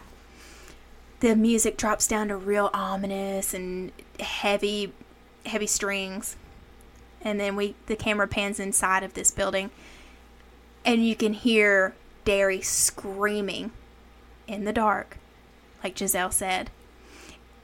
The camera kind of creeps around the corners, and then you know goes through this whole building till we find where the creeper is at. We finally get to the creeper, and he's playing his song on the phonogram, or is that what it's called? The Phonograph. ra- yeah, Phonograph. phonograph. He's just chilling, hanging out in his little station, listening to his tunes. And uh, side note, the screams that we hear from Darry in this scene are not actually from Justin Long. They're actually from the same guy who was the uh, car thief. Really? Yeah, I think what from what I read, Justin Long's throat was just so tired from where he was grabbed in those scenes at the police station that he just did not have it in him. He was exhausted. So that's really that guy. And the creeper, when we see in this part, it's not actually Jonathan Breck in costume. It's Justin Long in the creeper costume. Isn't that funny? Yeah, when the eye. Yeah. So we uh we get over if we watch the creeper walk over and we can see some other bodies in the background. So the That was that was my question. Do you think when he set that um, place on fire, that the the church that he moved the bodies first I don't know. to a new layer and then set it on fire? Because if he burned them all, why does he already have that many bodies? Like that doesn't make sense. Yeah, I mean, I, I don't know. I almost want to say no because in this scene we only see like a, a few bodies. I saw like quite a few. Uh, you know, it's it's been the mor- morning. I, I don't think he should already have that many taxidermied by that point. Yeah, he hasn't even finished Darry. He didn't taxidermy Darry. Yet. Yeah, not yet. He's in the process. He's in the process of it, which means that these were probably already done. Which means he either a moved them, which I think he did. I think he went back to his lair, knew that that lair was compromised, took it all, put it in the back of his truck, and took it with him, and then set the place on fire. I mean, it could have been. I think that's what I think he did. Well, you guys should check out this, you know, the movie itself. But in this scene, let us know what you think. Mm-hmm. I, I don't know. I, It makes sense, and that is a good point. Like if he's just working on Darry, which it implies that Darry's his latest victim, Yeah. then where did the other bodies come from? But So the fact took- that there was just a couple of them in there makes me wonder if he really was That's only we only saw a few. That doesn't That's mean there wasn't just a few. It could be. Uh, oh, by the way, that guy's name, the the car thief and the guy screaming who's pretending to be Darry, uh, his name's Austin McCoy. Hmm. Side note. Anyway, then we see Justin Long's dead body kind of hung up on, on this thing. The creeper's working on him, and we see two holes where his eyes should have been. And you can clearly see that the creeper, there's bite marks in these where the eyes should be. So the creeper ate his eyes out. And Another side note when the art department or whoever it was who made this mold of Justin Long's, you know, body, they apparently it was so realistic that in real life they actually like were modest and try to cover up the private area because it was so realistic looking. Anyway, you see the creeper all of a sudden stand up behind Darry's body and look through his empty eye holes and you see that he now has brown eyes and he has Darry's eyes. And me and Taylor originally had to debate when he first. Was that how he got the eyes out? Yeah. I tried to tell Taylor that he ate the eyes out through the back of his head. But you, I can't remember what you. I thought he went through the front. no, he went through the back, I'm pretty sure. Looking back on it, I think you were right. Mm-hmm. Yeah, I just said you were right. Oh, Oh, I can't believe that. I don't know. I Just would, wouldn't it make sense to go through the front? Like that would just make sense to me. But maybe he, you know, you never know. Well, maybe He just doesn't want to make sense. I don't know. There's actually in the original screenplay of this scene, so like it basically ends with hearing Darry scream and you seeing that Darry's dead. His dead body's there. The creeper we see what the creeper took from Darry. But uh, in the original screenplay ending, Darry doesn't scream. Instead, the camera just pans to his dead body with his eyes sewn shut, and he's on display with the other dead bodies. It's like it's nothing special about it. I mean, that's the kind of vibe I get from the original. I think he was working on Darry doing that, like turning him into a, a taxidermy thing. Yeah, he was in the. He was finishing up with it. I think he was finished eating him first, and then he was gonna be like, "All right, well, time Yeah. to keep this one. Time to sew it up." yep. Um, and that's how the movie ends. And then as the credits go, there's this really creepy old song, Here Comes the Boogeyman. And it's, again, just another old timey song. I think maybe that's another reason why I get so into this movie. And, like, he- he's your version of the boogeyman. yeah, essentially, yeah. Some uh, another fun fact about this movie in general. I've already talked about every 23rd spring for 23 days the creeper gets to eat, but there are actually more male victims in this movie than females, and that's because Victor Salva wanted to go against the female cliche, or sorry, the cliche that female victim you see female victims more in horror films. He del- intentionally wrote his movie to break that cliche. He only killed one, two females. Yeah, but still, uh, he he killed way more men, Yeah, yeah. and that essentially was. My God, at this point, you probably should have just watched the movie. It probably would have been as long, but I also that- like at the end of the credits, after the credits roll, it's like a sunset, and the creeper's truck drives by, and you hear that. "Brrrr." yeah, the creeper truck drives by and you can hear the horn blast. Um, but yeah, that's Jeepers Creepers. Jeepers creepers. Jeepers Creepers. So like we said that we would talk more about what the creeper is. There's so no, there's no like concrete evidence of what he is. I think it's just mostly No. fan theories, isn't it? there's different fan theories, but really we start to get more revealed when we get to the second film. But Mm-hmm. at this point, we've spent so long on the first film, like as I predicted, that we might have to do a separate episode. Yeah, uh, dude, we can talk about. There's some movies that you and me can go on and on and on. Oh about. yeah. So um, if you guys have hung out this far, we probably maybe just might do something special where we do two episodes next week. We have two, three, and four still to get through, but we start to learn more about the creeper. Like Victor Salva starts to reveal more about him in the second Well, let's be honest. We're gonna blow through three and four. yeah, we're gonna blow through three and four. One and two are the only ones that are actually like any good. Yeah, but since this uh, episode has probably been long enough by now, we'll just kind of divide up Jeepers Creepers, the original, their the first film. This will Yeah. be the whole episode, and then we'll put two, three, and four together in another episode. Yeah. So, thanks Oh, for hanging out. by the way, shout out to Logan because I know he loves Jeepers Creepers, and I told him we were doing this episode. So hopefully he hears this. I miss you. Mm-hmm. I that. When I went to the 2018 Carolina Fear Fest, I got to actually see and get inside the creeper truck, the actual Jeepers Creepers truck used in the movie. And it was one of the coolest experiences I've ever had. The guy who owns the truck is a really nice guy. His name's Troy. He has such a passion for it. He's he's a Jeepers Creepers fan like I am. Like hopefully To the core. some of you guys are. He's just a really nice guy. He's a great person.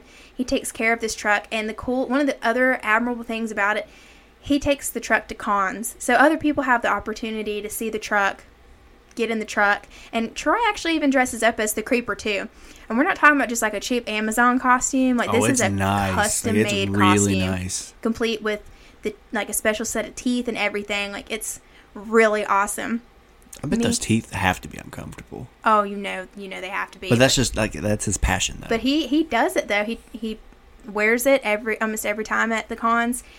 We did uh, some pictures, of course, because I you know when you go and see the truck, if you like you can get inside the truck and get pictures. You know there's a there's a fee for it, but all the money he makes goes directly back into the truck. So I bet for, it's a lot for to maintenance and truck. restoration. Yeah, I bet it's a lot to make maintain it. Oh yeah, because this is such an old truck Yeah. that surely. But I mean, his it is actually drivable. Yeah. Obviously, he doesn't drive it to these different cons, but he, you know, he- I have seen videos where he has driven it though. So he really takes care of this truck. So if you ever decide to go see him and you pay to have your pictures done and get inside the truck yourself, it's going directly back to the truck. Yep. Troy's not a greedy person. He he really has a passion for this stuff. He's such a nice guy. He is, but he used our pictures and uh, from 2018, and I'm so so blessed. It makes me feel really special that he he's even he uses our pictures for posters and things like that for his cons and advertising and things like that. And I was allowed to have to officially have the title of Creeper Cover Girl. So that's if any of you have seen my TikToks and I make that reference, that is exactly what I'm talking about. So we hope you enjoyed Weird Side Podcast episode of Jeepers Creepers. We will have a another episode of two, three, and four together for you guys. Yep. And yeah, And uh, if you ha- anybody has any ideas for episodes that you would like us to uh, cover, please, Please- email us. please feel free to email us or find our uh, TikToks and uh, email us some i- or text us some ideas. We'd love to hear some. We're just kind of going uh, what we want to do right now, but eventually we'd like to, you know, uh, hear what other people would like to say. So please give us a shout if you have any ideas of stuff you want us to cover. Yeah, you can email us at williamsweird.sidepodcast at gmail.com.